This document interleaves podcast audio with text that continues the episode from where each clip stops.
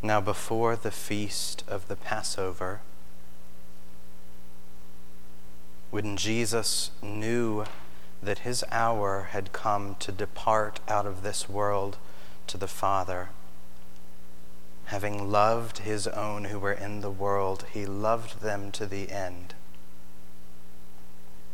During supper, when the devil had already put it into the heart of Judas Iscariot, Simon's son, to betray him, Jesus, knowing that the Father had given all things into his hands, and that he had come from God and was going back to God, he rose from supper. He laid aside his outer garments, and taking a towel, he tied it around his, his waist.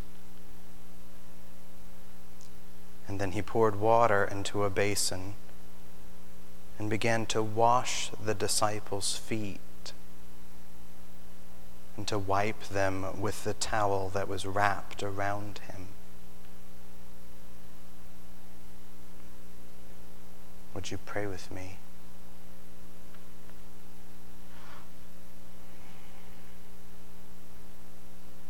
Lord, we praise you that you have loved us to the end. This is hope and rest for us. Tonight, as we contemplate your love, would you sink it deep into our hearts? Lord, be present with us now by your Spirit. In Jesus' name, amen. Easter is a celebration, but today is not Easter.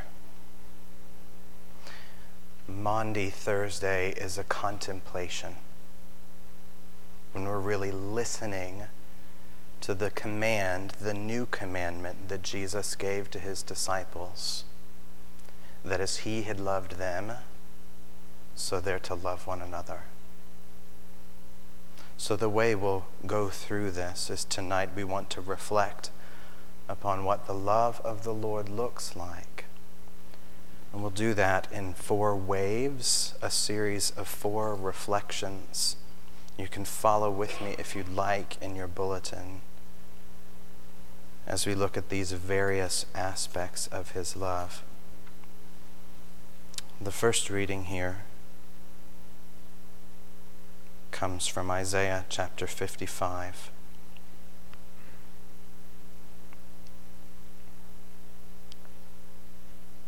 Come, everyone who thirsts. Come to the waters. And he who has no money, come, buy and eat. Come buy wine and milk without money and without price. Why do you spend your money for that which is not bread, and your labor for that which does not satisfy? Listen diligently to me and eat what is good. Delight yourselves in rich food. Incline your ear and come to me. Hear that your soul may live.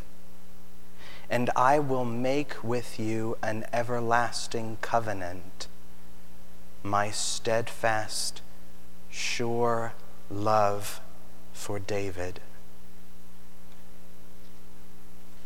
Here we look at the sure love of God. And I often want to give this sort of assurance to the ones that I love. To be able to give something like this to my wife, child, children, to my church. But I know that I cannot promise those sorts of things just because I don't have that sort of control over even my last breath. where then can we find real assurance? It's by resting our head on the pillow of God's sure love. We know that for David, whether he slept in the grandeur of the royal palace as a king or in fields of grass as a shepherd, whether he was marching home basking in the spoils of victory of war,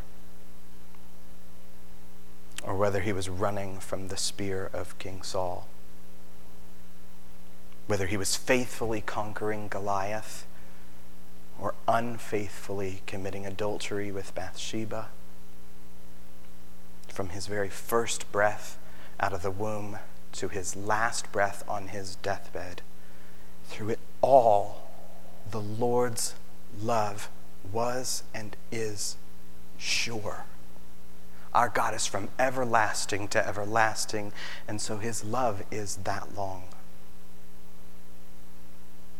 Let's take a few moments now to silently reflect, pray, think upon the sure love of God.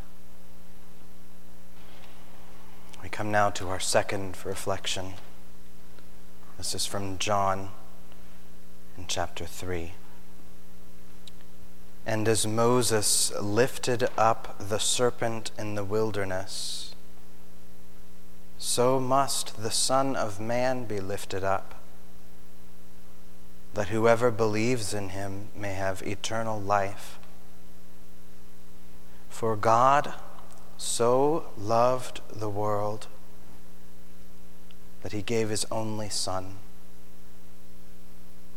that whoever believes in him should not perish, but have eternal life. For God did not send his Son into the world to condemn the world, but in order that the world might be saved through him. We come now to reflect upon the giving love of God. It is in the nature of true love to give.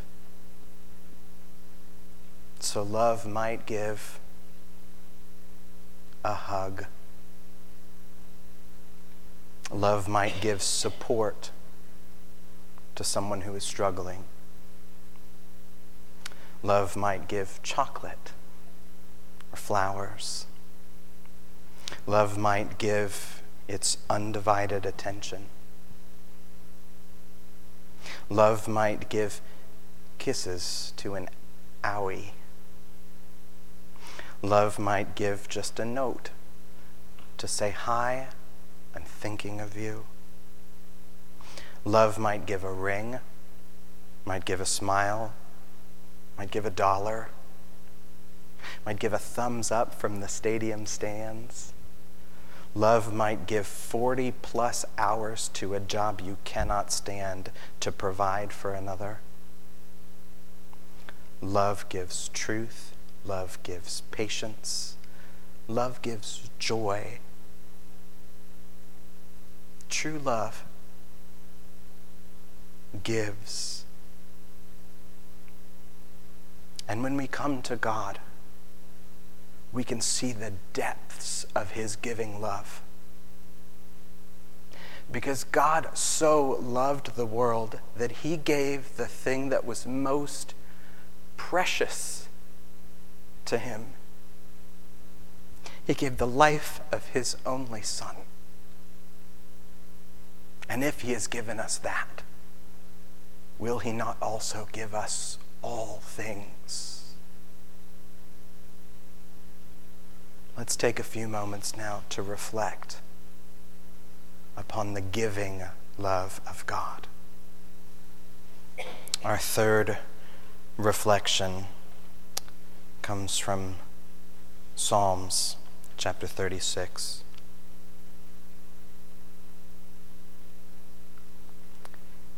Your steadfast love, O Lord, extends to the heavens, your faithfulness to the clouds. Your righteousness is like the mountains of God. Your judgments are like the great deep. Man and beast you save, O Lord. How precious is your steadfast love, O God. The children of mankind take refuge in the shadow of your wings. They feast on the abundance of your house, and you give them drink from the river of your delights. For with you is the fountain of life. In your light do we see light. Here we contemplate the precious love of God. When we talk about things like precious metals, things like gold and silver, these are things that are considered to be of great value and worth. And yet, even precious metals, no matter how valuable, we can put a number on their value. The precious love of God is closer to the preciousness of our children. That they are of such great value that it is unthinkable to even number how dear they are to us you remember the parable that Jesus gave about the kingdom of heaven. That a man walking in a field found a treasure, and he went out and sold everything he had to buy the field and gain the treasure. And he did this with joy, excitement delight because he recognized how valuable it was. If he had nothing but that one treasure, that would be enough for him. The love of God is of such value that it is enough for us. How precious is your steadfast love, O Lord. take a few moments now to reflect upon the steadfast, precious love of God. Our fourth and final reflection on God's love comes from 1 John.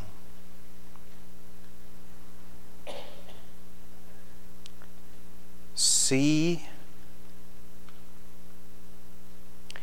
see what kind of love the Father has given to us that we should be called children of God. And so we are. The reason why the world does not know us is that it did not know Him. Beloved, we are God's children now and what we will be has not yet appeared. But we know that when he appears, we shall be like him, because we shall see him as he is. And everyone who thus hopes in him purifies himself as he is pure.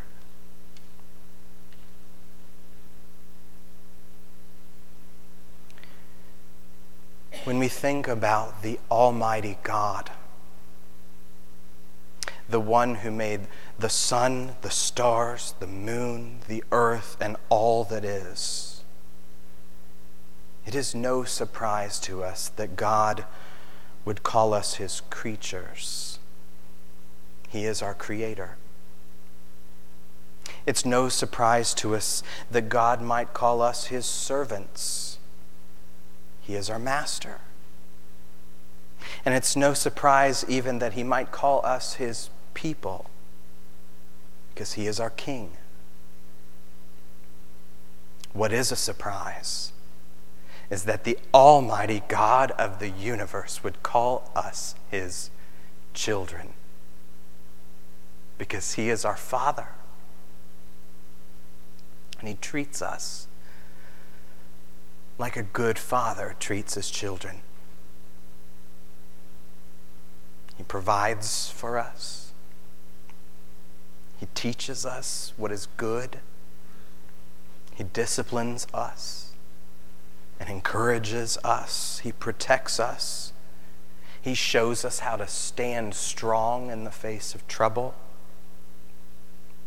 And God our Father cares for us with a deep, deep love of affection. Beloved, we are God's children. Take a few moments now to reflect upon the fatherly love of God. Lord, thank you for your fatherly love. Amen. We come now to the Maundy, or the mandate.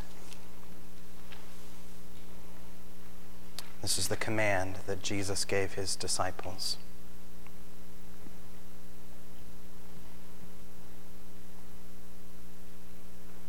After saying these things, Jesus was troubled in his spirit and testified, Truly, truly, I say to you, one of you will betray me. The disciples looked at one another, uncertain of whom he spoke. One of his disciples, whom Jesus loved, was reclining at table at Jesus' side. And so Simon Peter motioned to him to ask Jesus of whom he was speaking. So that disciple, leaning back against Jesus, said to him, Lord, who is it? Jesus answered, It is he to whom I will give this morsel of bread when I have dipped it. And so when he dipped the morsel, he gave it to Judas, the son of Simon Iscariot. Then, after he had taken the morsel, Satan entered into him. Jesus said to him, What you are going to do, do quickly. Now, no one at the table knew why he had said this to him. Some thought that because Judas had the money bag, Jesus was telling him, Buy what we need for the feast, or that he should give something to the poor. And so, after receiving the morsel of bread, Judas immediately went out, and it was night. When he had gone out, Jesus said, Now is the Son of Man glorified, and God is glorified in him. If God is glorified in him, God will also glorify him in himself and glorify him at once. Little children, yet a little while I am with you. You will seek me. And just as I said to the Jews, so now I also say to you, where I'm going, you cannot come. But a new commandment I give to you that you love one another. Just as I have loved you, you also are to love one another. By this, all people will know that you are my disciples if you have love for one another.